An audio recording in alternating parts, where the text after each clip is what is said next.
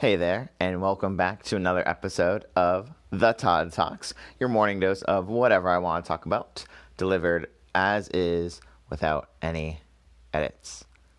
It's Wednesday here in New York. It's been a few weeks now since the last episode. I think it was early July. A lot of moving pieces since then. Definitely have some great uh, podcast ideas, episodes coming out in the next week. I'm going to have to hold myself to that. But yeah, a lot of moving pieces. Probably will get into that either in this episode and, or in the, uh, a future episode that's soon to be released. But today, I want to focus on the idea of just experimentation, alchemy, chemistry. Not too much on the chemistry side, but more on the just trying new things side. Definitely brought this up a little bit in previous episodes about I do like trying new things. I like to embrace change, you know, inhabit those characteristics of being like, does this work for me? Does this not work for me? Why doesn't it work for me? Finding the right thing. And the reason why this is top of mind is about a couple weeks ago uh, at work, and at work I mean at Google, I helped facilitate a applied empathy leadership session. I also I think I've mentioned applied empathy before, but it is this I guess practice or methodology that was developed by this strategy consulting firm called Sub Rosa. CEO is Michael Ventura. There is a podcast with the same name. That book that is mentioned, I Applied Empathy, was released in May. I ended up reading it in June after listening to an Ask Gary Vee show where Michael Ventura was the guest that was being interviewed and questioned. And in the book, it talks about these seven business empaths, you know, and how you can unlock them to really understand yourself and others. And, you know, you can have a little bit of all of them, but you tend to have certain traits more than others. I'll just quickly go through them and really explain why the alchemist I strongly relate to. So the seven are quickly the sage, inquirer, convener, alchemist, confidant, seeker, and cultivator. I'll quickly go through each one of those and what that means. So, sage, someone who's like present, someone who really inhabits the here and now, um, you know, like helps bring people back to their ideas in the here and now. I'm not sure if I'm the best at that, but maybe you are. Inquirer, someone who really questions assumed truths, really, I would say the a good connector here would be the the people that do the five whys, right? So you know, we're trying to uncover like the root of a problem or the root of uh, an understanding. You ask why, why, why, why, why. Typically, after five whys, you get to the real reason. And it's like, oh, like why do you have why do you have your hair short? Because I don't know, it's cooler in the summer. Okay, you know, whatever. Know, going down that path. Um, convener host, someone who does anticipate the needs of others.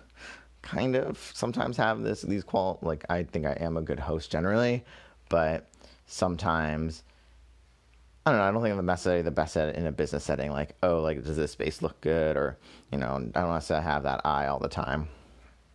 Alchemist, experimenter. Again, i am gonna focus only on this one because I think this is really true to me, and unlocking this understanding has been very beneficial to me this this month. Really understand like, oh, this is how I operate. But yeah, someone who tests and learns at all costs, never afraid to fail for knowledge, um, confident that like work only comes from countless hours of experimentation. Definitely done this a lot throughout my work and throughout my life. Um, always curious, persistent, patient. Uh, but yeah, I'll get into that more in a minute. Then we have confidant, someone who listens, observes, absorbs, does not necessarily talk. It's kind of someone who can be trusted. Um, again, I think I have some of this, not necessarily all the time in business, but I think I can be very good at listening. Um, obviously, I think it could be hard. Sometimes you do want to give a response, but I think, you know, I think everyone has a little bit of this, but I don't. Again, it's not not my necessarily my strongest suit of them all. Seeker, someone who's confident, fearless uh, someone who's always goes on new adventures, lives outside comfort zone.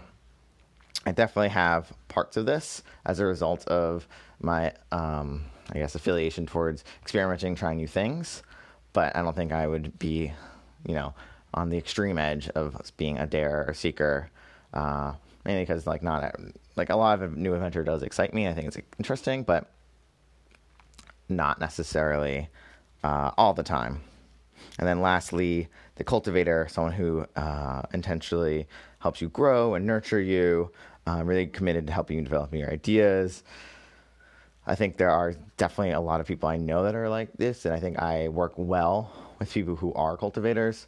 Again, a little bit of it, not necessarily my strong suit. So alchemy, why do I care? Try new things. Um, again, I think I've talked about like how I've tried new things and going through different like experimentations. How this podcast in and of itself is just in its own experience and trying it. Uh, I think you know, for example, uh, working out and how I've changed my workouts and how I've experimenting with my workouts, how that's been going. So at this point now, uh, like in July, I had to make some changes. So during the week, I only work out Wednesdays and Thursdays, and I do back to back classes. So Wednesdays today would be boxing and then a metabolic challenge. Thursdays would be boxing with different instructor and then a kettlebells class and then follow that up with Saturday, Sunday workouts. Both those being in the mornings, uh, which is again that's been really going really well for me. Being able to you know have something to look forward to in the morning, work out, then have the rest of the day to really do whatever I want. Also, then that's limited my uh, want to go out super late on Fridays and Saturdays, as well as just you know just you know, keep it cool, keep it calm, act like Friday and Saturday is just like any other day, executing efficiently throughout the day, even on weekends. Obviously, I spend some time doing maybe different things, but at the end of the day, still growing and trying. Um, you know, getting different things on the weekends, not just always sticking to the same thing over and over. Um, let's see. So yeah, so that's been going well. Those workout changes. Something that I've really been doing I didn't realize I was doing this, but I've been reading, or not necessarily reading, but listening to a book once a week. So even in the month of July, I've been just going through. Uh, I feel like I kind of go through like author by author. Like in May, I went through, or April to early June, I went through Gary Vee and all of his books. Got that all done, all five in a month and a half. And then I was just kind of was kind of like sporadic in June. Like I did, as I said, I did uh, Michael Ventura's Applied Empathy. Um, I did some I don't even remember some random other books. Not a lot. I think June I scaled back, maybe like two, three total. July, starting the day before Fourth of July, I've just been going after uh, at least one book a week. So I've already done four. Uh, these are all by Robert Greene.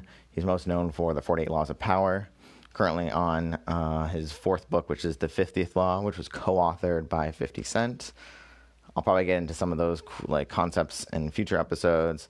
Uh, especially, there's a quote by 50 Cent, Curtis Jackson, like called "turning shit into sugar," or you know the, the I guess the euphemism for that would be turning lemons into lemonade. But I really do like shit into sugar better because I think that it is a more potent statement and obviously a stronger statement. But again, I'll get into that in a minute. Or not in a minute, but in a future episode. But um, yeah, so that. And then the other really cool thing I've been trying out is this uh, app called Focus at Will. I only picked this up about a week ago because of a coworker that just talked about it. And basically, it's a music subscription service. It's nine ninety nine a month, or you can pay for like unlimited or an unlimited license, or you know, an on lifetime license that can be done. I think it's almost like 250, almost 300, whatever, higher price point, of course. And what's great about it is, you know, as I've said before, I love music, love consuming music, producing music. This Friday, I'm actually going to another music festival, Panorama, excited about. But what's cool about this music isn't is that it's like manipulated a little bit, so it kind of takes out distracting elements and it helps you, I guess, focus better. I mean, there the, it claims to make you four times more focused and productive definitely has made a positive effect. I think more than just like the placebo. I think it's actually been doing a great effect. Like every time I start listening to it, I do feel more focused and I'm able to like kind of like tune out distractions or want to distract and like try different things. You know, try like oh like I'm gonna avoid doing this. I'm gonna try this or like oh God do this. You know whatever. Whenever my mind's going a million miles per second. So yeah, that's all been going. And then lastly, what I've been trying out is just new apps. You know, just in order to make sure that I'm always on the new latest trends, just experimenting with them. Uh, I actually now have a calendar reminder to check once a week. You know, the the Android Play Store, see what's going on on top free apps. So, for example, on Monday I downloaded Musical.ly. Um, not if you haven't familiar with it, it's like a free app where people kind of just like put out videos. Best way to describe it, and then you can kind of like discover through hashtags, and this is like you can follow people that way, and it's just like video based, nothing else.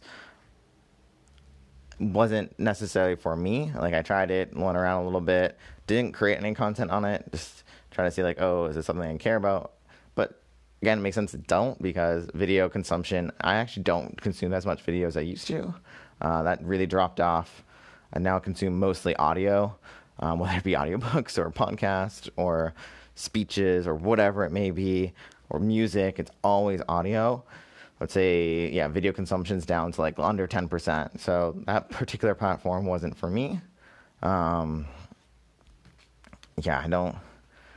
I think I think I think the only thing that does help with in terms of audio background, for example, I love that YouTube can play in the background.